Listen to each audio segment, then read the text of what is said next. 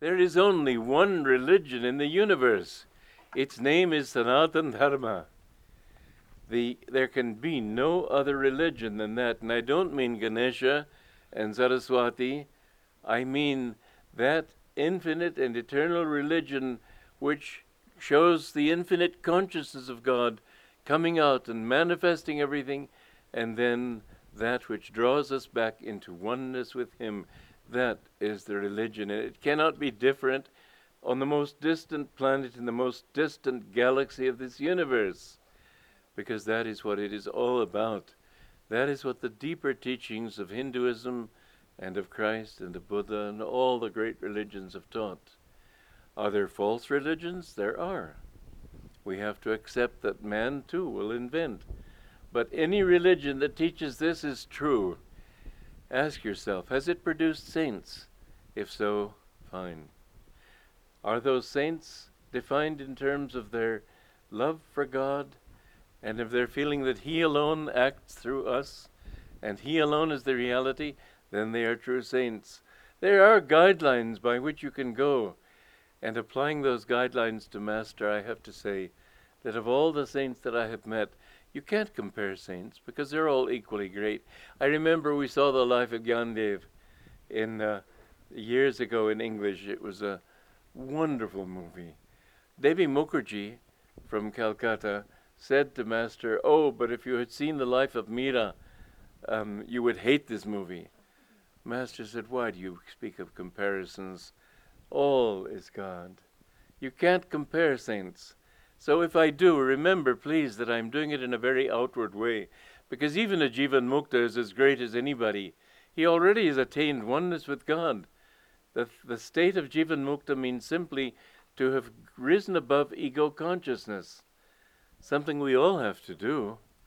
But once you've done that, then you everything you do, you don't do with the thought, I am doing it. You have the understanding that He is doing it through you.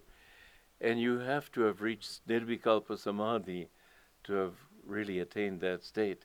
But it's a good state to affirm always.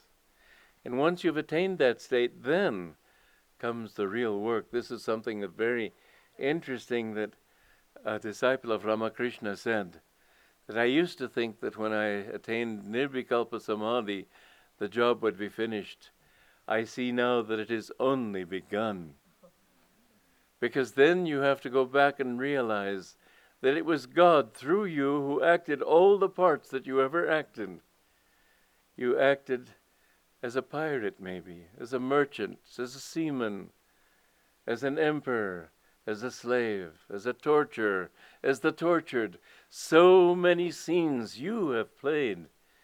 And another absolutely fascinating aspect of this whole show is that when you were a pirate, or when you were a seaman, or when you were a, an emperor, or whatever, you were yourself as an emperor, yourself as a pirate. You were your own particular kind of pirate. In other words, there is some, as Master said, that in every atom is dowered with individuality.